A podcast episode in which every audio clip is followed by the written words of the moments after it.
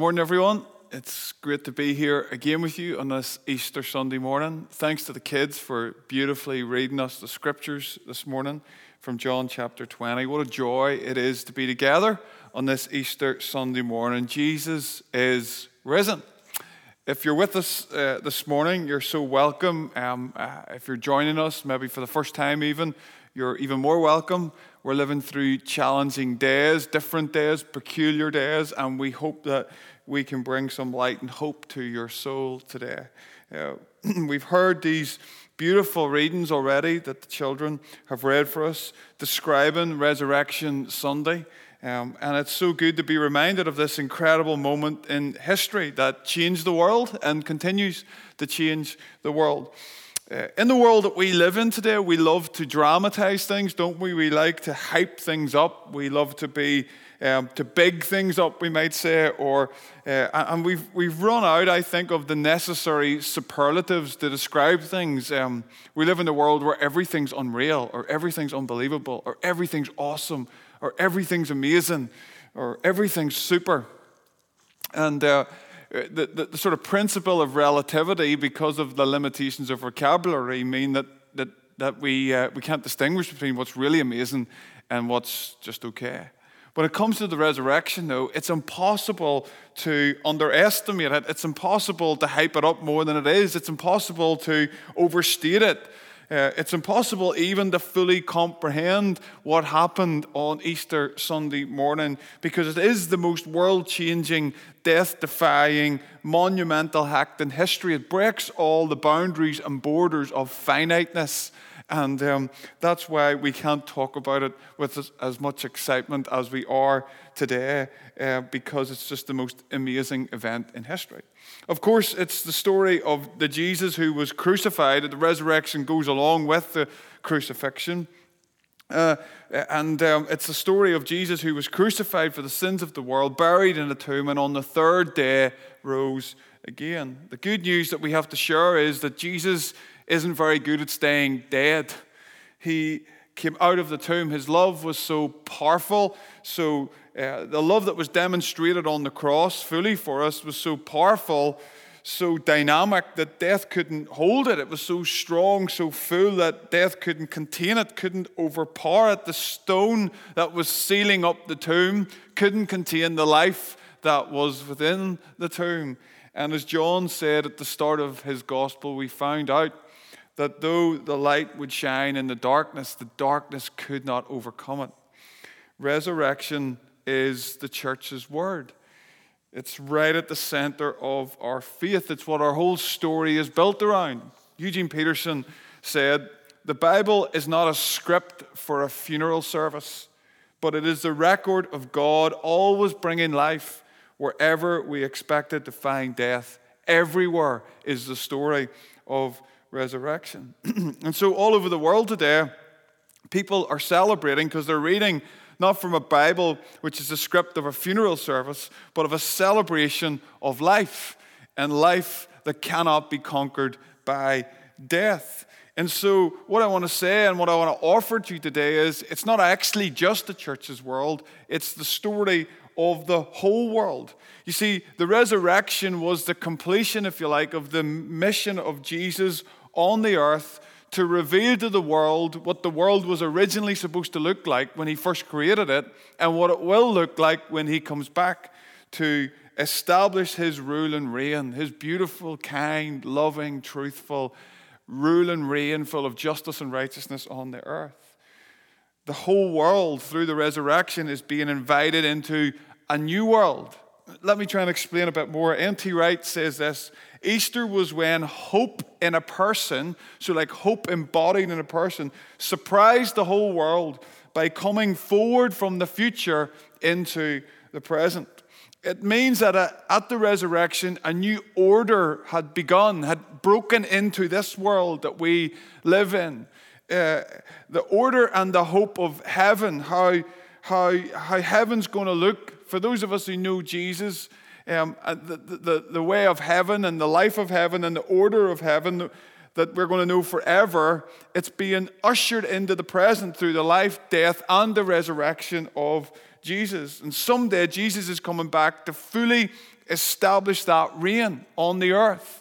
There'll be no more sickness, there'll be no more death, there'll be no more cancer, there'll be no more coronavirus. There's something beautiful that's going to take place. But my point to you today is the beauty and the celebration of the resurrection is that that new order, that new world is already breaking into this one through Jesus' death and through his resurrection. Arundhati Roy said, Another world is possible. Sorry, another world is not only possible, she is on her way. And on a quiet day, I can hear her breathing. Another world is not only possible, she is on her way. And on a quiet day, I can hear her breathing. There's an invitation to start living into resurrection life right now. But let me try and personalize this story for you this morning and this invitation from Jesus to resurrection life. The Gospels give us different accounts of the resurrection Matthew, Mark, Luke, and John. And the one that we've read from this morning with the help of the kids is in John's Gospel, chapter 20. And in the first half of that chapter, tells us about Mary Magdalene, a woman going to the tomb that morning. Now, Mary was one of Jesus' early followers. We read about her in the Gospels. We don't know loads about her, but we do know in Luke's Gospel, uh, we're told that she had seven demons cast out of her. And so, at the very least, we can, we can summarize that she had some issues. She's like us all, but she seems to have been a pretty broken woman. Also, Mary Magdalene actually really means Mary of Magdala. And on the Lake of Galilee, Magdala was the place where Roman soldiers camped. And so we could say Mary of the Roman camp, of the soldiers' camp. And you can only begin to imagine what that might have implied. And yet, this woman who has met Jesus, she's met Jesus, and she's been delivered from her past. She's been set free. She's been forgiven. She's been put on a path towards liberty and wholeness. And I want you to imagine her this resurrection morning going to the tomb to grieve the man who loved her like nobody had ever loved her before. She wants to be that little bit closer to him. I don't know about you, but some of us can understand that when we lose somebody we really love our senses haven't quite processed the fact that we're not going to be able to touch them and hold them and be close to them again. And so we go to the grave in order to feel that little bit closer, in order to feel that little bit more love that we knew when they were here. But when she gets to the tomb, she notices that the stone is rolled away. And so she runs and tells Peter and John, and they come to the tomb. And to their surprise, they realize that the, the, the stone has been rolled away and Jesus isn't there. But they seem perplexed and confused. And so it almost feels a little bit insensitive. They, they leave Mary at the tomb. Uh, they, they go back, and she's left on her own to grieve Jesus. Not just losing him the first time, but now his body has gone. And it feels like she's been completely re traumatized again because now they've taken away his body. And she was coming to be the first to anoint him. Her body and her emotions are in shock. She's broken and trying to process her grief. And the story tells us that it's into this pain and this extreme sense of loss that Mary is feeling that two angels appear. And the two angels appear and they ask her, Why are you weeping? And Mary, it seems, is so consumed with her grief, so broken and desperate because Jesus has been taken away that she almost ignores the angels. She doesn't really give them that much attention. She's just met somebody better than the angels. She's met Jesus and he's gone and she is longing for him. And out of her desperation, she says, They've taken away my Lord and I don't know where they've put him. And then it tells us in the next verse that Jesus is standing there, but Mary doesn't recognize him. She thinks he's the gardener, she assumes he's someone else. And the point I want to make, three points today. The first one is this even though she is alone in her grief, she's not alone. And my number one point is this you are not alone. You're not alone. No matter how much we feel we're alone, we're not alone. Jesus is standing in the middle of Mary's pain. He's present, even though she doesn't know it. He's not obvious to her, but John tells us he's there. And isn't this so often the case in our in the trauma of our own hearts, in the brokenness and the loneliness of the trials and tribulations of life that we go through, in the midst of our weeping and our pain, we, we feel alone. We can feel abandoned. We think Jesus is not there. Sometimes we think that God's actually to blame for what's going on in our lives. And yet, the truth of what I want you to hear this morning, with all the passion in the world that I can say it, is no matter how low or away or far we feel from Jesus, you are not alone. You might not have fully recognized him yet, but he is there. He is there. This is what this scripture teaches us. The silence never means absence, it never does. He's never not been there for you. He saw every tear you've cried. He's felt every groan that has come out of the depths of your soul. He's been to every dark place that your mind has gone to. Jesus has been there. You see, we have to remember that the resurrection happened because there was a death. There is a resurrection because there was a crucifixion. And Jesus on the cross, a few days previous to this, bore in his body not just the sins of the world, but all the effects of sins in the world.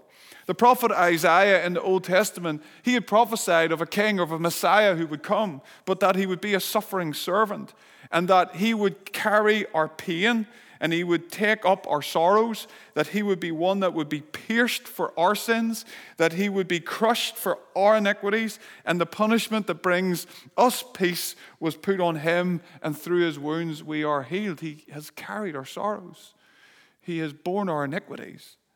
And this means that Jesus, in his own body, bore the sin and all the effects of sin. He felt them. They were all absorbed into his body. And in those three hours of darkness, he dealt with them all. He became that for us, offered up the perfect, beautiful, sinless life of Jesus, offered up as a sin offering before the Father on behalf of the whole world.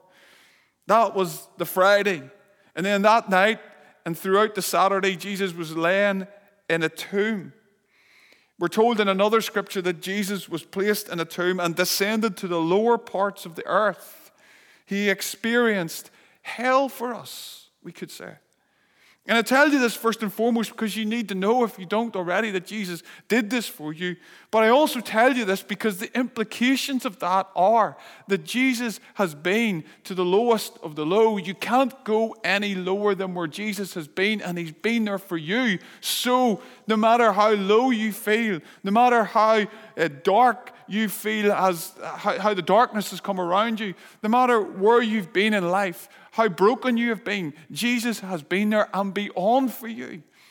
And so you are not alone. You're not alone in your suffering. You're not alone in your grief. Jesus has been where you are. You can't get any lower than where Jesus has been. God Himself has lived through a Saturday and a Friday, and He knows what it's like. And like Mary, Jesus stands here today looking lovingly at you with tears in his eyes, feeling your pain, sitting in your grief. You may not recognize him, but he is there. And he wants you to know that you're not alone.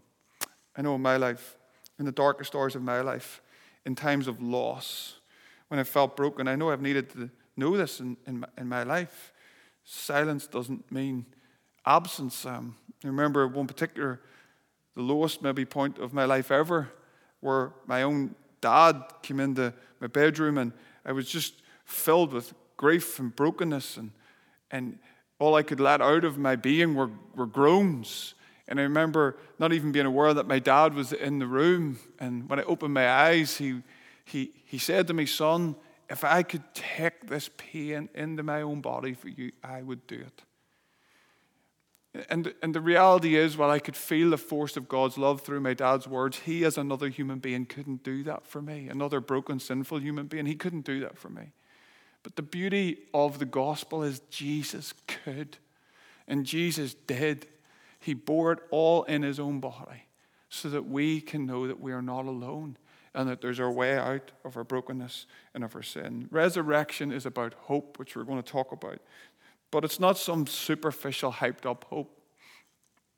It is hope that enters in to our suffering, feels it, takes it into itself, and transforms it so that we can be free. Genuine hope is not blind optimism, it's hope with open eyes, which sees the suffering and yet believes in the future. This is the hope of the Bible. It's not escapism, it's transformation of who we are. The second thing I want to say today is, and what we see from this passage is, Jesus says to her, she still thinks he's a gardener, but Jesus says, Woman, why are you crying? What are, who is it, sorry, you are looking for? The second thing I want to say is in the form of a question to you. What if Jesus is standing here today, this morning, saying, What are you looking for? What do you want? What do you really desire? If we were all to take a moment to answer that question, it would be interesting to hear what we'd say. After we'd get through and pass some of the superficial things that we might want in our life just to make us happier for a moment, I think we'd probably all get to the place where we'd say things like, We want happiness, we want to find love, we want peace, a sense of wholeness and purpose and fulfillment, we, we want family. It, it's interesting how so much uh, would resonate with our common humanity, what we really want in life. And yet, the reality is, while we all want those deeper things in life, we spend our lives looking for them in quite desperate, frantic ways. Henry Thoreau, the poet and philosopher, he says, We live lives of quiet desperation. And if ever there was a quote for this age that we live in, it's that we live lives of quiet desperation. Only I suppose in recent days, in the last decade or so, it's not even that quiet anymore. It's an obvious desperation, a search for something to fulfill our desires, to find what we're looking for in quite a driven, desperate way. Mary Magdalene, as I've suggested, seems to have had a pretty colored and checkered past. She had looked, it would seem, for wholeness in all sorts of other ways, in all sorts of other people, potentially. And in that regard, she represents us all running to and fro here and there, trying to find something that will fulfill the deep parts of what we're actually looking for. But maybe when we boil it all down, we're all looking for the same thing. Beneath all the hectic nature of life, behold, beneath all the scramblings for success and the desire to be noticed and to be liked and to be recognized and to be valued, maybe we're all looking for the same thing for love for deep gladness, for a wholeness in our hearts, for a desire to be completed, for a gap to be filled inside us. And what if, in this time that we're living through, when so much of our lives is being stripped away, and so much of the frantic and frenetic nature of life is being taken away, what if this is an opportunity for the deeper questions of the soul to be asked? What if Jesus is saying us to, to us this morning? What are you really looking for? What do you want? See, for Mary, over these past previous three years, she had tasted of what she really longed for in life the love of God, and nothing could compare to it. I have found the one my soul loves, she could say, the one that she was born to know. The famous kind of quote from St. Augustine was, You have made us for yourself, O Lord, and our hearts are restless until they find rest in Thee. Jesus has made us for Himself. He can only complete us when we open up our hearts to Him. But what we need to know today is Jesus will never violate our freedom. He, he will never um, superimpose Himself on us in that way because love is a choice. Otherwise, it wouldn't be perfect love. It would be a forced and manipulating form of love. And Jesus will never do that. He longs for us to enjoy His perfect love, to, to love Him in the same way that He loves us. In that regard, love will not be binding and restricting and controlling, but freeing and liberating to become who we were created to be. And so he asks us the question because he wants to probe us to awaken love in our hearts to say, What is it you're really looking for? What is it you really desire? He's looking to awaken our hearts to what we really desire, which is Him, so He can give us His love, who we were truly created to be. Mary, at this stage of her life, has been so, so completely undone by this type of love that she desperately says to who she thinks is the gardener, I'm looking for Jesus. I'm looking for my Lord, and I don't know what they've done with him. And it's into this desperate cry of Mary that Jesus says her name, Mary. And that's my third point today. You're not alone. What are you looking for? He says your name, your personal name. And this is what I want you to hear Jesus is saying your name this morning Michael, Jill, Rachel, Andrew, John, Laura, Jackie, Jasmine, David. He says your name. He speaks your name. And I can only imagine as Mary heard her name that the tender force of Jesus' words echoed all around her soul. And all of a sudden, from this person that she didn't recognize, she now hears something that feels like it's the most familiar voice that she's ever heard in her life. It's the language of the soul, the language of the deep parts of her, being loved and being known. And deeper than her anguish and deeper than her grief and deeper than her brokenness, she hears her name being called, and hope starts to rise.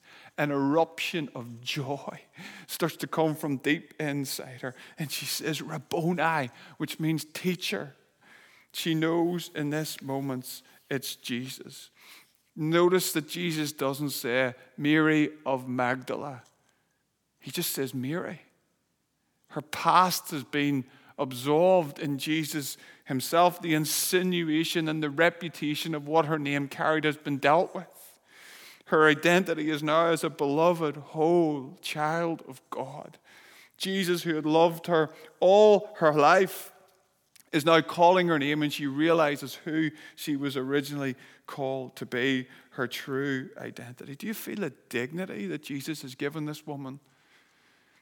Do you feel the tender force of his words as he says her name? The tender force of love, Mary. And in these moments when she hears her name, she knows that this is the answer to her soul's cry or to the soul's question What are you looking for? The resurrection, Frederick Buechner says, means that the last thing is never the final thing. The resurrection means it's not over. In fact, it can just be beginning a whole new start. And as Mary hears her name today, this is what she comes to understand. And my prayer today is wherever you're sitting, Jesus is tenderly and lovingly coming to you. You may not have recognized him, you may not have even felt desperate for him, but you need to know that you're not alone. That Jesus invites you to answer the question what are you looking for? And before you can even maybe recognize he's asking you those words, he's saying your name.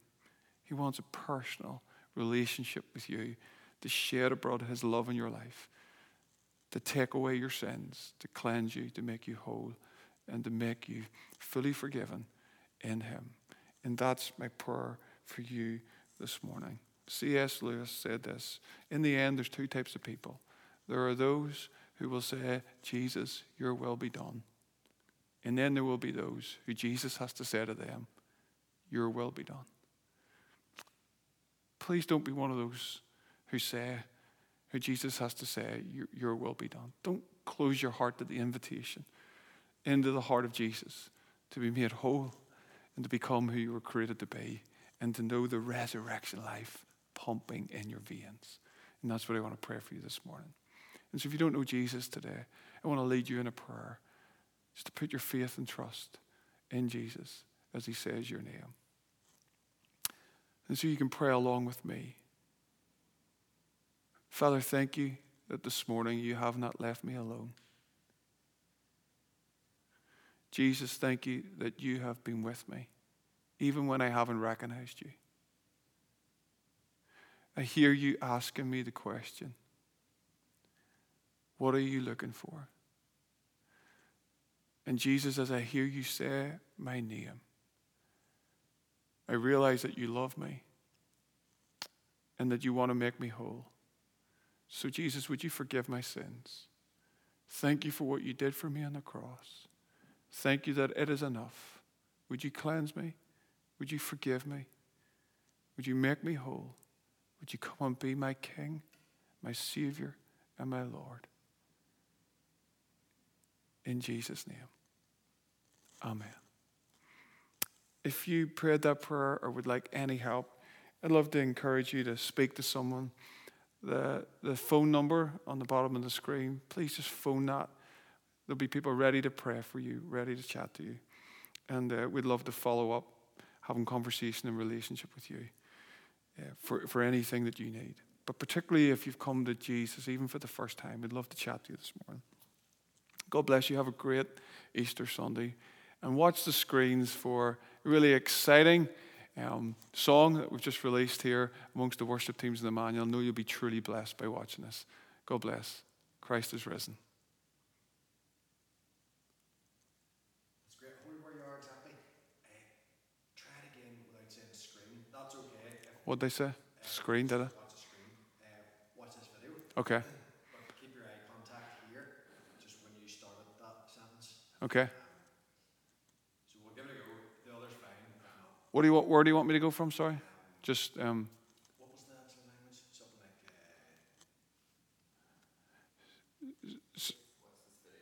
Uh, I think just really. so I'd said about the phone lines, you just pick up from there, sort of thing. If you even pick up from there, I'll able to Okay. Okay, okay. So if you prayed that prayer today or you need any help or you'd like somebody to pray with you, you'd like somebody to talk to, we'd really love you to avail of our phone line here, um, which you can see. We'd love you to phone, phone that number. There'll be people ready and waiting just to chat, to listen, and to pray. We'd love to connect with you, particularly if you have no church connection or no church family and you've heard this message today and you just want to feel like a sense of connection. Please do phone that number um, because with people ready and willing and waiting for you to call. I hope you've been blessed this morning. We'd love you to stay tuned. There's going to be a worship video released, um, and we know you'll be blessed. It's from the uh, worship members of our churches here in uh, the Emmanuel family. So please do watch this and be blessed and have a great Easter Sunday. Christ is risen.